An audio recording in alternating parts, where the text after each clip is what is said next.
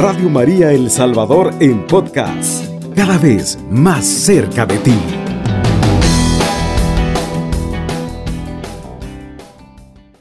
Hermanos y hermanas, les saluda el Padre Manuel Ángel Escobar, vicario parroquial de la parroquia Santa Catarina de Alejandría, que se encuentra en Apopa.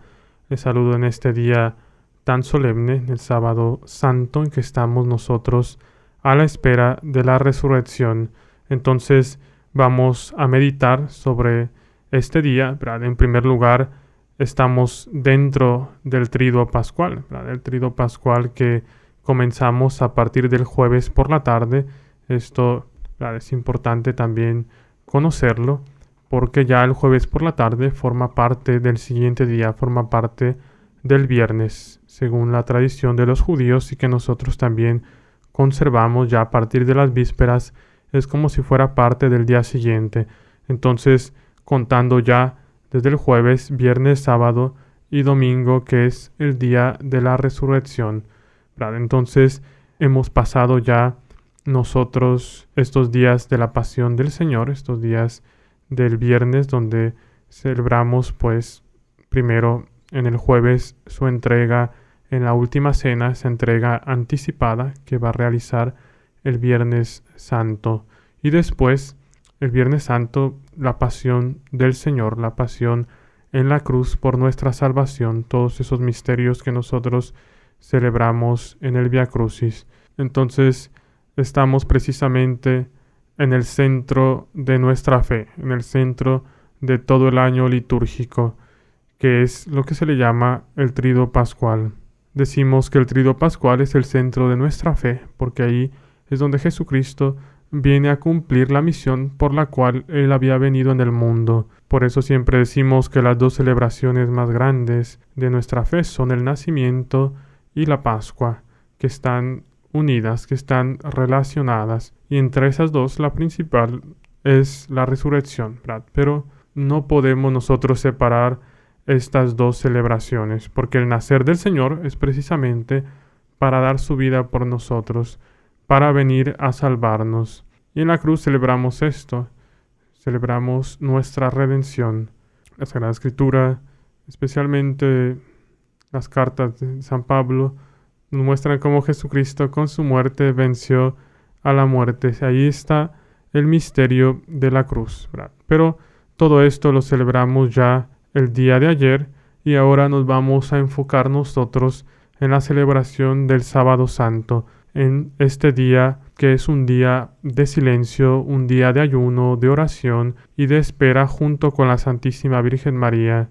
Voy a leer lo que nos dice el misal en la introducción al sábado santo para que nos demos una idea. Durante el sábado santo, la iglesia permanece junto al sepulcro del Señor, meditando su pasión y muerte, su descenso a los infiernos y esperando su resurrección en oración y ayuno. La iglesia se abstiene del sacrificio de la misa, queda desnudo el altar, hasta después de que la solemne vigilia inunde el gozo de la Pascua cuya exuberancia inundará todos los 50 días pascuales. Este día no se puede distribuir la comunión a no ser en el modo de viático, que es a los enfermos. Entonces, este es el día de la espera, el día en que Jesús reposa en el sepulcro. Nosotros en este día del sábado santo nos unimos al dolor, pero al mismo tiempo a la esperanza de la Virgen María.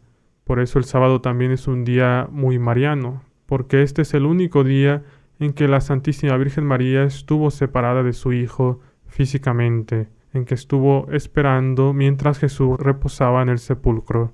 Ya en este día ha pasado toda la pasión del Señor, ya se ha cumplido todo, como Jesús dice cuando está en la cruz, todo se ha cumplido. Entonces Él está ahí en el sepulcro, como Jesús mismo se compara con Jonás, cuando dice, así como Jonás pasó tres días en el vientre de la ballena, así también el Hijo del Hombre pasó tres días en el vientre de la tierra, esperando la resurrección al tercer día. Estamos entonces esperando la celebración de la vigilia, la celebración ya de la resurrección, que va a darse también el mismo sábado, pero por la noche. Por eso la liturgia misma a través de tantos signos, a través de tantos símbolos, nos muestra a nosotros el ambiente en que estamos, el ambiente de luto, de tristeza, pero al mismo tiempo de esperanza en la resurrección. Incluso la liturgia tiene tantos signos elocuentes que una persona, a pesar de que quizá no conozca cada uno de estos detalles, no conozca cada una de las verdades de nuestra fe, basta con que entre al templo un viernes santo o el sábado santo, para que, que quedan siempre abiertas las iglesias para la oración, basta con que esa persona se acerque y ya lo que va a ver ahí, lo que va a observar, va a ser algo que también va a marcar a esa persona, va a sorprenderla, va a hacerle notar que es un día diferente, que es un día especial. En primer lugar, el ver las imágenes cubiertas, las imágenes veladas, el ver el altar desnudo, sin ningún adorno, sin ninguna flor, ya es un signo también que nos llama la atención, que nos hace darnos cuenta que no es un día cualquiera, sino que estamos nosotros en ese luto, en esa tristeza por la muerte del Señor y al mismo tiempo esperando su resurrección, acompañando a la Santísima Virgen María. Por eso, estos días del triduo pascual, en, particular el jueves, el viernes y el sábado santo, son días en los que estamos llamados nosotros a intensificar nuestra oración, en que estamos llamados a pasar junto al Señor y también junto a su Madre, esperando la resurrección de Jesús. Entonces es importante utilizar estos días precisamente para eso, vivirlos con fe, con devoción y no para otras cosas. Porque a veces tantas personas que utilizan estos días del trido pascual quizá para ir de paseo, para ir a la playa, a la montaña, al lago, y no es para eso que nosotros tenemos estos días, son especiales. Yo puedo entender quizás una, si una persona que no tiene la fe o una persona que no es cristiana, pues se dedica a todo tipo de actividades en estos días. Pero nosotros, como bautizados, nosotros, como cristianos católicos, nosotros no podemos dar ese antitestimonio, no cabe en nosotros una actitud de ese tipo, precisamente porque conocemos nuestra fe tenemos que vivirla y son los días más importantes y más solemnes del año para nosotros. Entonces yo los invito también a vivir este, este día, el sábado santo, en esa actitud de oración. De hecho, pues a partir de la celebración del jueves por la tarde, la celebración de la Cena del Señor, a partir de ahí comienza el trido pascual y al final de la Santa Misa se lleva el Santísimo a un lugar especial, se lleva a la reposición, al monumento que se prepara, un lugar especial en el templo adornado donde queda la reserva, donde queda guardado el cuerpo y la sangre de Cristo, porque como ustedes saben, el viernes y el sábado no se celebra la Eucaristía. Entonces, ahí queda la reserva del cuerpo del Señor. Y en ese lugar, pues, es para que nosotros acudamos ahí a hacer nuestra oración durante estos días.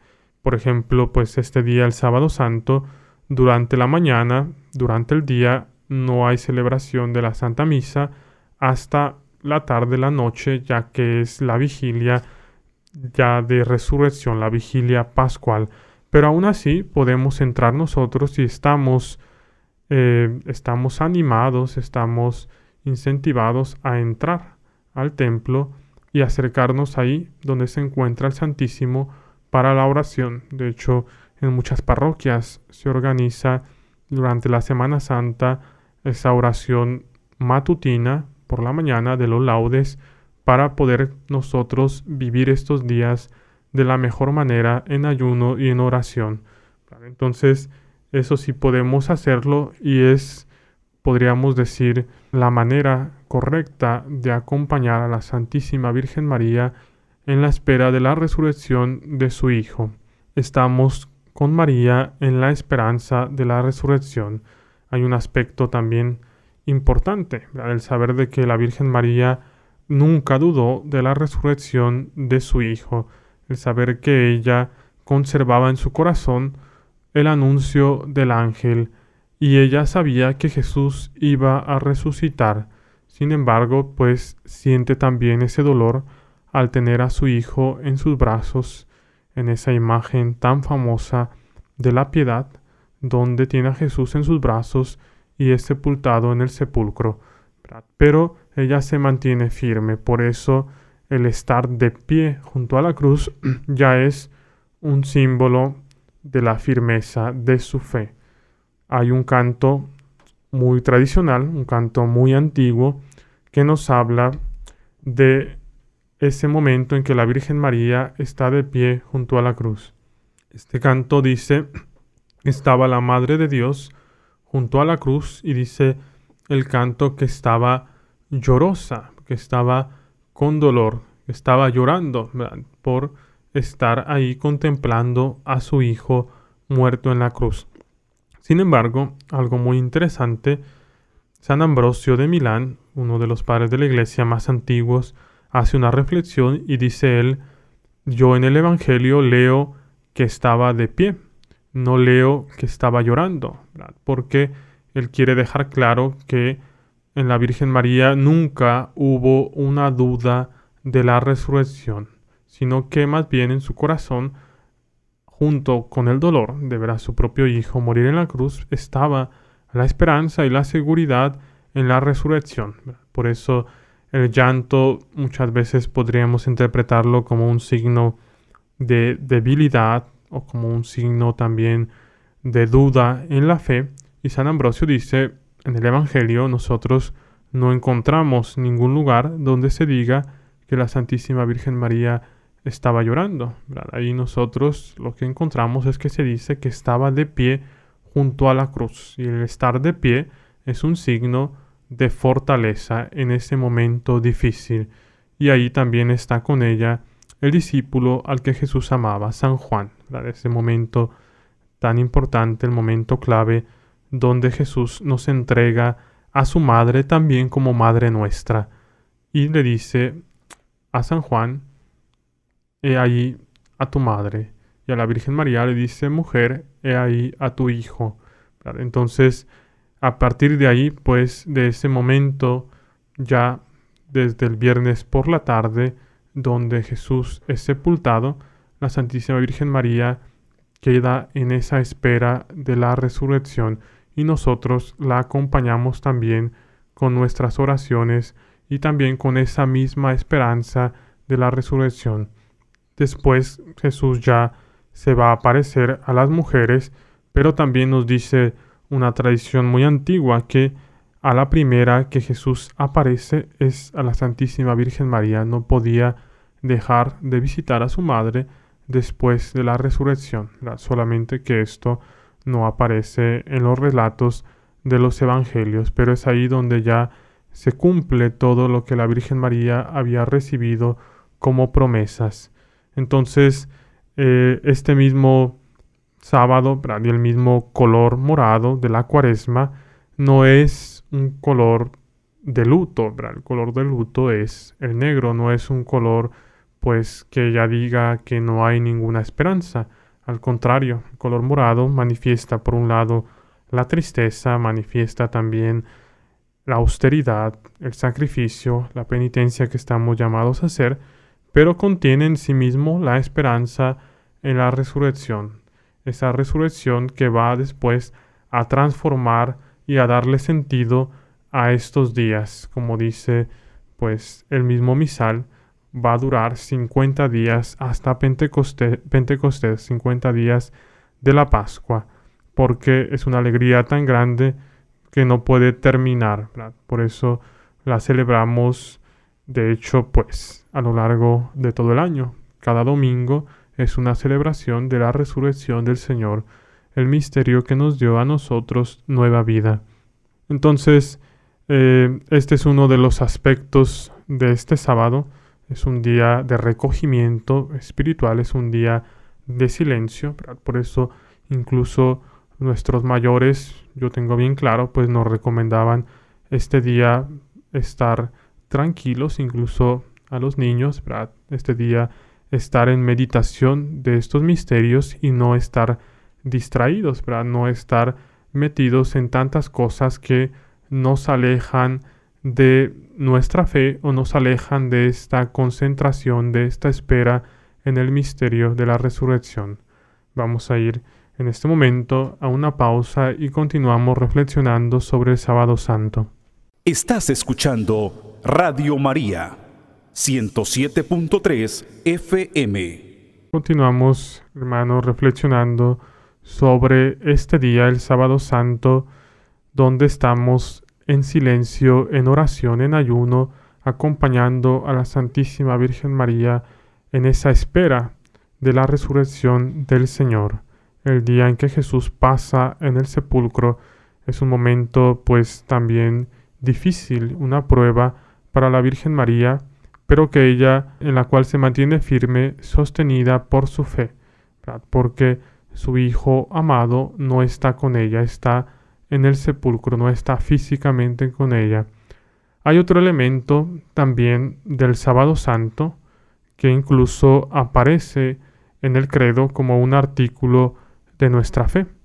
Ese elemento es donde en el credo nosotros profesamos descendió a los infiernos. Inmediatamente después de que decimos padeció por nosotros bajo el poder de Poncio Pilato, decimos ahí, descendió a los infiernos y al tercer día resucitó según las escrituras. Entonces, ese descender a los infiernos se da precisamente en este día del sábado santo. Aquí hay dos interpretaciones. La primera es la que es aceptada por la tradición de la iglesia y por la mayoría de los padres de la iglesia que dice que el descender a los infiernos, esa palabra infierno aquí en el credo, en este contexto, significa la parte inferior, la parte más baja de la tierra que en la tradición judía era donde se encontraba el seno de Abraham. El seno de Abraham donde estaban todos los justos que habían vivido antes de la venida de nuestro Señor Jesús. Aquí podemos tener desde pues nuestros primeros padres, Adán y Eva, Noé, los patriarcas, Abraham, los profetas, Moisés, todos esos justos que habían vivido y muerto antes de la venida del Señor, no podían acceder al cielo. Es precisamente gracias a la muerte y resurrección del Señor que se nos abren a nosotros las puertas del paraíso. Este signo tan elocuente que escuchamos nosotros en el Evangelio en el momento de la muerte del Señor, donde se rasga el velo del templo y en ese momento el Señor también acaba de expirar, acaba de morir, donde se oscureció toda la tierra en torno a las tres de la tarde. Pero ese rasgarse el velo del templo es un signo muy claro de que ahora nosotros, por la muerte de Cristo, tenemos acceso a Dios. Ese velo impedía el acceso de los hombres al santo de los santos, donde solamente el sumo sacerdote entraba una vez al año para ofrecer la ofrenda. Pero ya ahora ese signo quiere decir que todos nosotros por la muerte de Cristo, por su resurrección, tenemos esa vía libre al cielo si nosotros pues aceptamos esa salvación y seguimos su camino.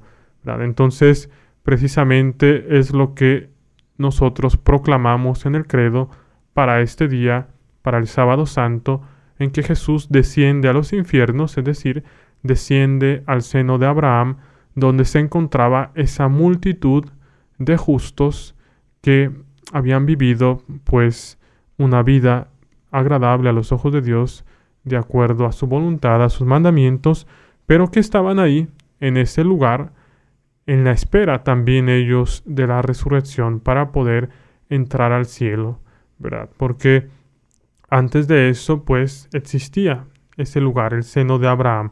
Ahora no existe, ahora nosotros sabemos que solamente Existe el cielo, el purgatorio como ese lugar o estado de purificación antes de entrar al cielo, y también el infierno que es esa realidad de separación eterna con Dios que pues es consecuencia de nuestra propia libertad, que este es otro tema, pero es parte por, una, por un lado de la justicia de Dios y también del respeto de Dios hacia nuestra libertad. No es que vaya en contra de la misericordia de Dios, porque nadie se va a condenar por casualidad, sino solamente aquellos que han rechazado el amor de Dios hasta el final. Pero como ustedes pueden ver, ahora la iglesia ya no habla del seno de Abraham, ya no habla de ese lugar de espera donde se encontraban los justos para poder ingresar al paraíso. Eso ya queda en el pasado precisamente porque a través de la muerte y resurrección del Señor nosotros ahora tenemos ese acceso al Padre, ese acceso a la vida eterna. Entonces, esa es la interpretación correcta de esta frase cuando en el credo decimos descendió a los infiernos. De hecho, este día sábado santo hay una lectura muy hermosa de un autor anónimo, un autor desconocido, pero esa lectura se encuentra en el oficio de lectura que son que forma parte de las oraciones que hacemos los diáconos, los sacerdotes y que pues todos ustedes también pueden acceder y pueden hacer esta, esta oración. Yo los invito a que los que tengan los medios o tengan curiosidad, incluso pueden ir en internet, buscar precisamente el oficio de lectura del día de hoy, del sábado santo, y la segunda lectura larga que aparece de ese autor anónimo, forma parte de una homilía muy antigua. Ahí nosotros podemos meditar el misterio de este sábado santo y es muy hermosa porque de una manera muy poética se va narrando cómo Jesús desciende a los infiernos, es decir, al seno de Abraham, no, no al infierno como lugar de castigo, desciende a ese lugar y ahí se encuentra con el primer hombre, con Adán, y lo viene a despertar, lo viene a despertar de ese sueño de ese letargo del pecado y Jesús mismo se acerca, lo toma por mano y le dice, despierta tú que duermes y Cristo será tu luz. Y le dice, yo que te creé, yo que te formé, ahora vengo para salvarte, para redimirte, para liberarte de las cadenas del pecado.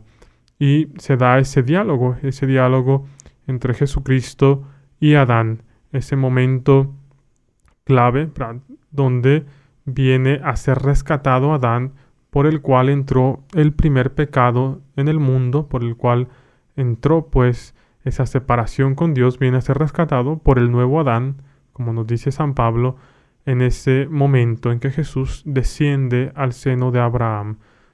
Yo los invito a que pudieran buscar ustedes esa lectura, es muy fácil acceder, buscando esa ese oficio de lectura del sábado santo y se encuentra toda esa homilía que podemos meditar para este día. Entonces, aquí tenemos nosotros ya la interpretación más clara de esta frase del credo, cuando dice descendió a los infiernos. Después existe también otra interpretación entre algunos padres de la iglesia, pero ya son pocos, la mayoría nos habla de que Jesús va al seno de Abraham, pero hay alguno por ahí que dice que Jesús también desciende al infierno propiamente donde se encuentra Satanás con sus ángeles, con los ángeles caídos, como una manera de ir a proclamar su victoria, incluso ahí, incluso ahí Jesús proclamar la victoria a través de su propia muerte. Este misterio, pues, de la Pascua, este misterio de estos días, que es que Jesús, a través de su muerte, vence la muerte, vence el maligno, vence el pecado, utilizando precisamente el instrumento de la cruz. Eso que podría parecer contradictorio, pero Dios con su poder hace que a través de la misma muerte de Cristo venga y brote la vida para todos nosotros. Entonces hay algunos que dicen eso también, ¿verdad? Que esa frase descendió a los infiernos, la interpretan como el momento en que Jesús va también ahí a proclamar su victoria, a cantar victoria, a mostrar su poder, su resurrección. Pero como les decía, esta interpretación pues es, es menor y es, no es la, la oficial, sino que solamente algunos reflexionando pues piensan que también puede tener lógica, puede tener sentido, pero la más aceptada por la iglesia y por la mayoría de los padres es decir que Jesús desciende a buscar y atraer a todos los justos que habían vivido antes de él para llevarlos al paraíso ahora que ya se abren las puertas gracias a su muerte y a su resurrección. Entonces estamos hablando de el misterio central de nuestra fe y de cómo ya con la muerte del Señor comienza nuestra salvación. Entonces es importante tener claro esto. Algunos podrían preguntarse y decir, ¿cómo es que desde ahora ya se habla de la victoria si Jesús está todavía en el sepulcro? Pero es que desde el momento en que Jesús muere ya comienza ahí su victoria sobre el maligno, sobre la muerte, sobre el pecado.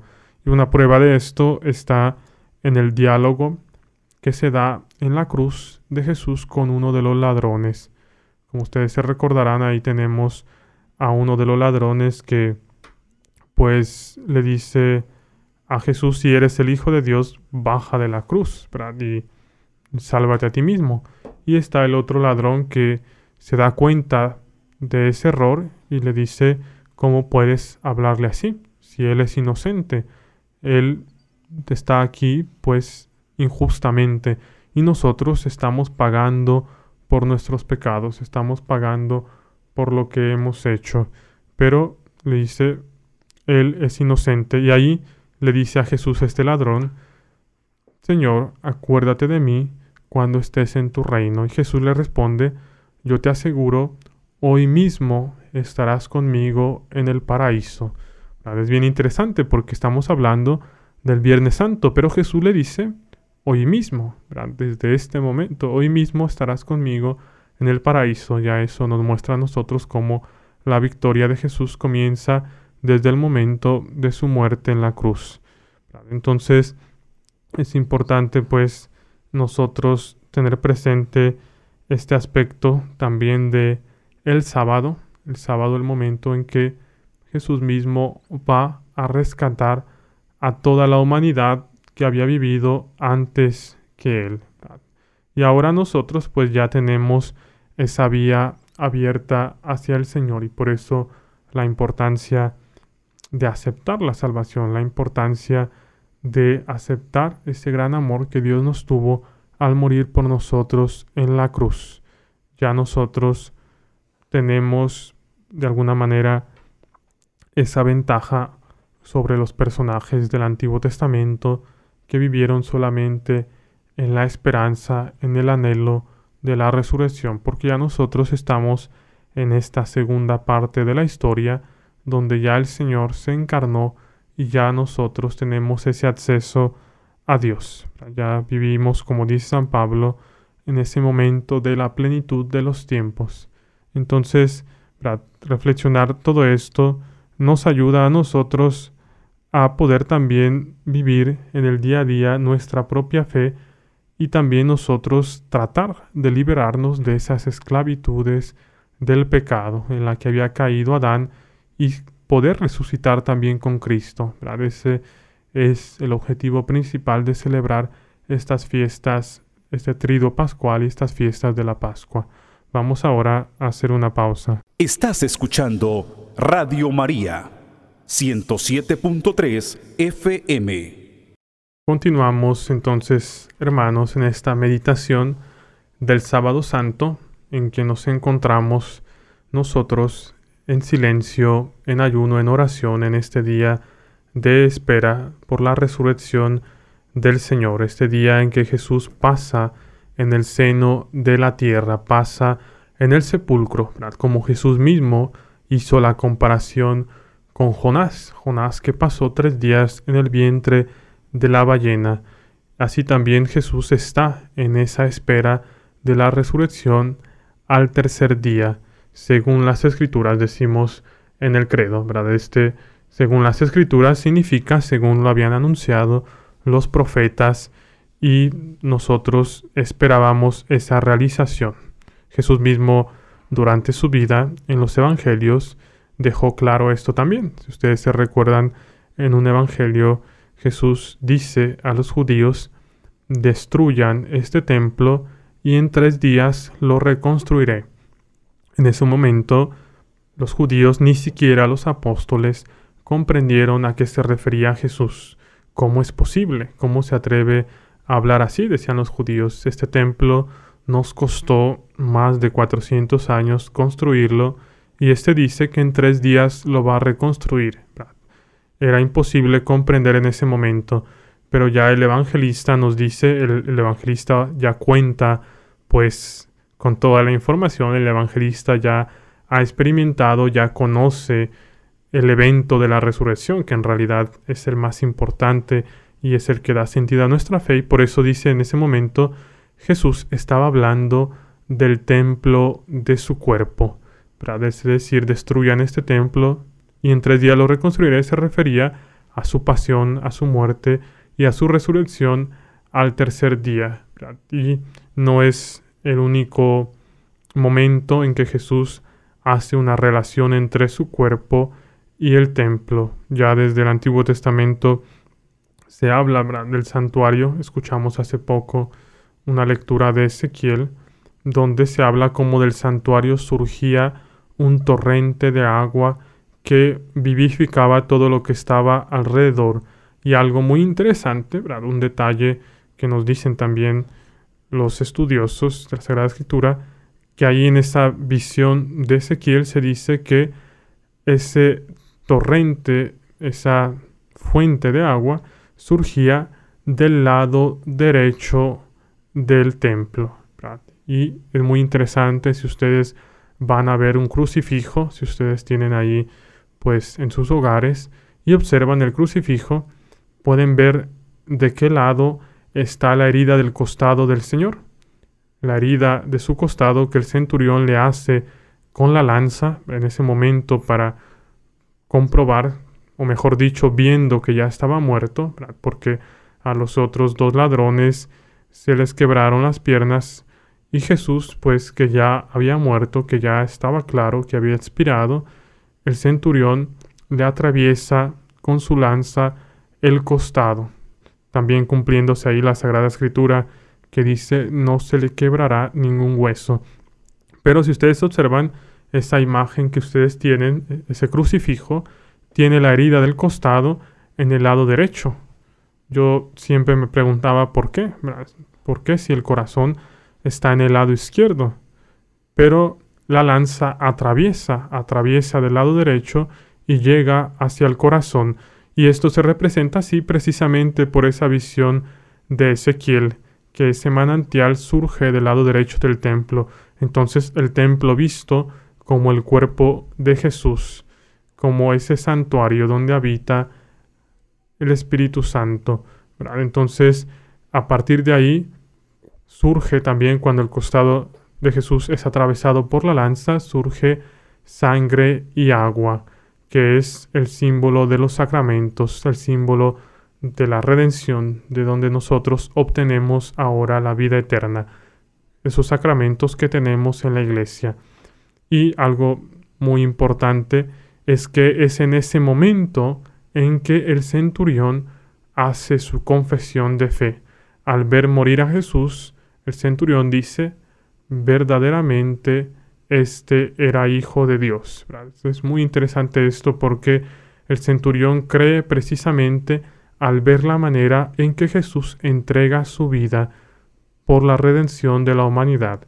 El centurión no profesa su fe en el momento de la gloria o del esplendor, de la resurrección, sino precisamente al ver la muerte del Señor, de alguna manera cumpliendo la profecía que Jesús mismo había hecho en otro pasaje del Evangelio cuando dice, cuando el Hijo del Hombre se ha levantado, atraeré a todos hacia mí.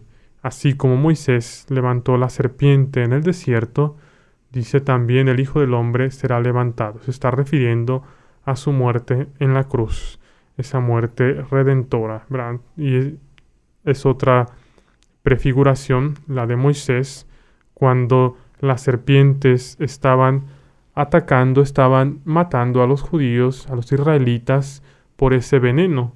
La serpiente, pues, que en sí mismo es un signo del mal, pero a través de ese signo, viéndolo, quedaban curados. Así también la cruz. La cruz antes de Jesús no era un signo pues de vida. La cruz era un signo de muerte. La cruz era el peor castigo para los malhechores. Pero Jesús, utilizando ese mismo instrumento, ya ahora nos salva a nosotros no del veneno de una serpiente, sino de el veneno del pecado, de la muerte, del demonio. Entonces, esto nos muestra a nosotros, pues, la transformación que hace Dios a través de la muerte de su Hijo en la cruz. En una ocasión, una persona me preguntaba, una persona un poco quizá alejada de la iglesia, me decía, ¿por qué es que ustedes representan a Jesús en la cruz y eso no es algo atractivo, no es algo bonito, A una persona que ustedes aman, representarla en el suplicio no tiene sentido. De hecho, los mismos cristianos a los, en los primeros inicios tenían problemas. La cruz se empezó a usar hasta el año 300 como un símbolo de los cristianos. Antes se usaban otros símbolos como el pez, el pez por sus iniciales en griego que se podía sacar las palabras Jesucristo, Hijo de Dios, Salvador. Pero yo le respondí a esa persona, ahora para nosotros la cruz es el símbolo de la victoria. Ya Dios con su muerte y sobre todo su resurrección, que le da sentido a su muerte, transforma ese significado de luto, de sufrimiento, de tortura, lo transforma en el símbolo por el cual nosotros fuimos salvados a través de la cruz, así como la visión que tuvo Constantino cuando estaba a punto de enfrentarse en una batalla y vio en el cielo la cruz acompañada de una frase que decía, bajo este signo vencerás. Constantino, el emperador romano, se convirtió al cristianismo y esa frase pues él la aplicó quizá de una manera inmediata a esa batalla, pero en realidad esa frase es mucho más profunda porque ya nos muestra a nosotros que la cruz es el signo de la victoria de la victoria para cada uno de nosotros. Y ahora en la actualidad, pues, es el signo cristiano por excelencia. Incluso cuando nosotros vemos una iglesia, por lo menos yo lo primero que busco es ver la cruz para saber si es una iglesia católica o no. Porque muchas veces nos confundimos al ver la estructura, pero cuando yo veo que no hay ninguna cruz, entonces ya digo, pues entonces no es una iglesia, no es una parroquia, es otro lugar, ¿verdad? Quizá donde se reúnen los hermanos separados o de otras sectas. Y también en los cementerios tenemos siempre ese símbolo de la cruz. Ese símbolo de la cruz también como una esperanza en la resurrección.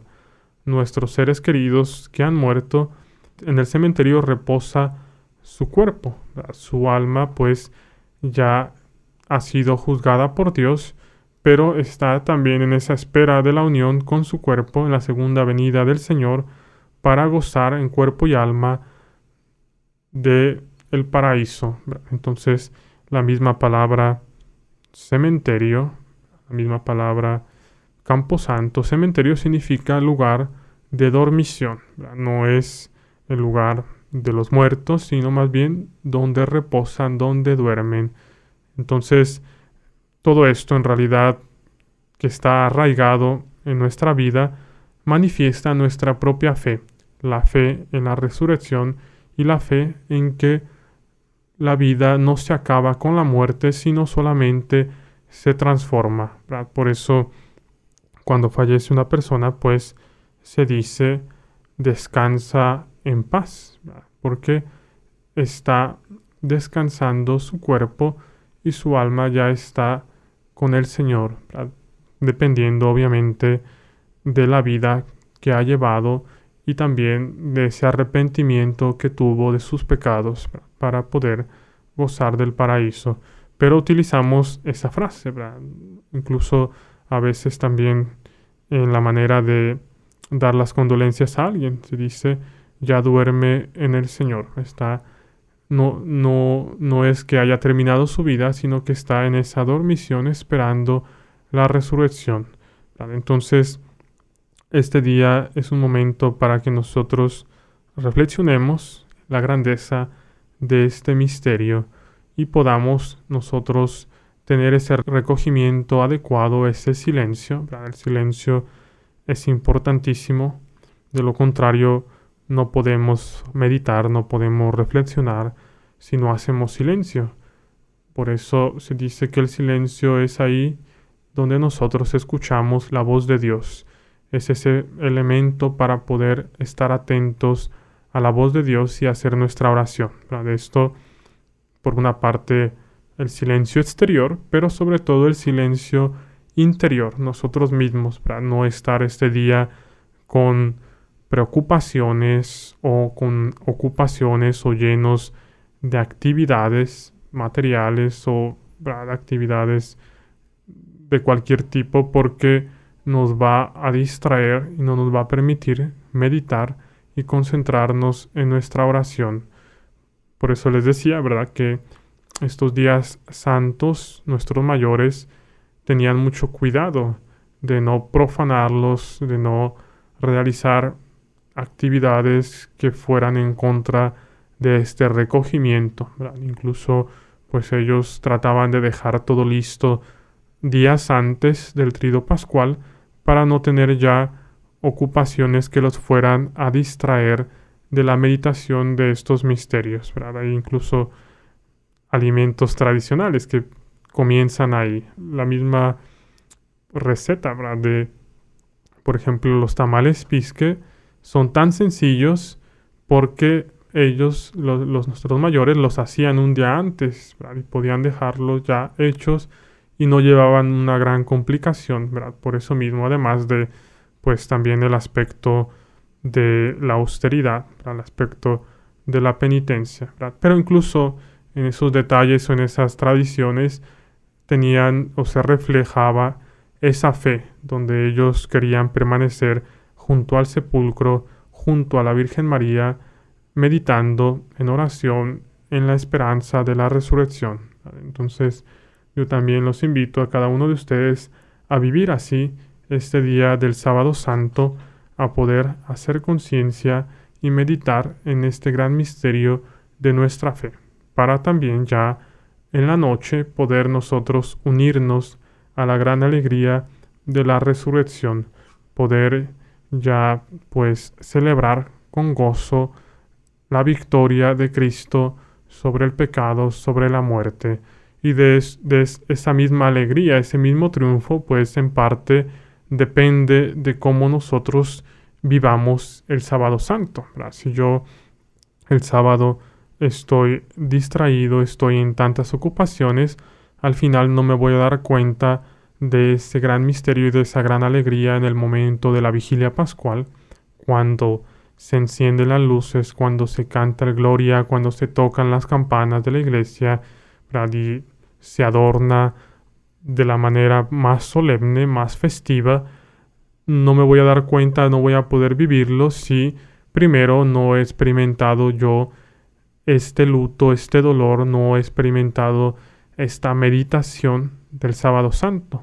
Es más difícil darme cuenta, es más difícil sentir esa alegría si no me he dispuesto yo precisamente pues con mi oración, con mis privaciones voluntarias, con mi ayuno. Y es ahí a partir de la Pascua donde ahora sí nosotros disfrutamos el gozo de nuestra salvación, de la resurrección. Entonces, es importante prepararnos de la mejor manera y también ser capaces de poder pues hacer silencio interior, ser capaces de renunciar a algo en estos días. No es imposible, no es imposible apagar por un momento el teléfono, dejar por un momento todo aquello que nos pueda distraer, dejar las redes sociales, dejar pues aquello que quizá normalmente nos ocupa para poder decir este tiempo, este espacio, este silencio, ahora lo voy a dedicar a una lectura bíblica, a una lectura devocional, como esta que yo les recomendaba del oficio de lectura, o también decir voy a hacer el Santo Rosario, ¿verdad? Tengo este tiempo que ahora siento que me sobra y eso sucede a veces cuando nosotros hacemos ese esfuerzo por dejar las distracciones, nos encontramos que en realidad sí tenemos tiempo, que no es una excusa, que no es un pretexto y ahí podemos nosotros de verdad dedicarlo al Señor, dedicarlo a la oración. Entonces es muy importante tener presente esto durante este día del sábado santo. Ya después continuaremos pues celebrando con alegría la Pascua del Señor que no se limita a un solo día, porque es una alegría tan grande que se prolonga durante los siguientes ocho días como si fueran un solo día. Otra recomendación, Brad, que les haría es a vivir de la mejor manera la misma celebración de la vigilia pascual. Basta con que escuchemos nosotros las lecturas en esa noche y nos podemos dar cuenta de la gran obra que Dios realiza por nuestra salvación. El mismo canto del pregón pascual expresa todo ese drama del pecado, el dolor y después la gran alegría de la resurrección. Entonces vamos a terminar con esta reflexión sobre el sábado santo y tenemos todos los elementos para poderlo vivir de una manera adecuada de la mano de nuestra Madre, la Santísima Virgen María, en la esperanza de la resurrección. Cubriendo todo El Salvador, Radio María, 107.3 FM.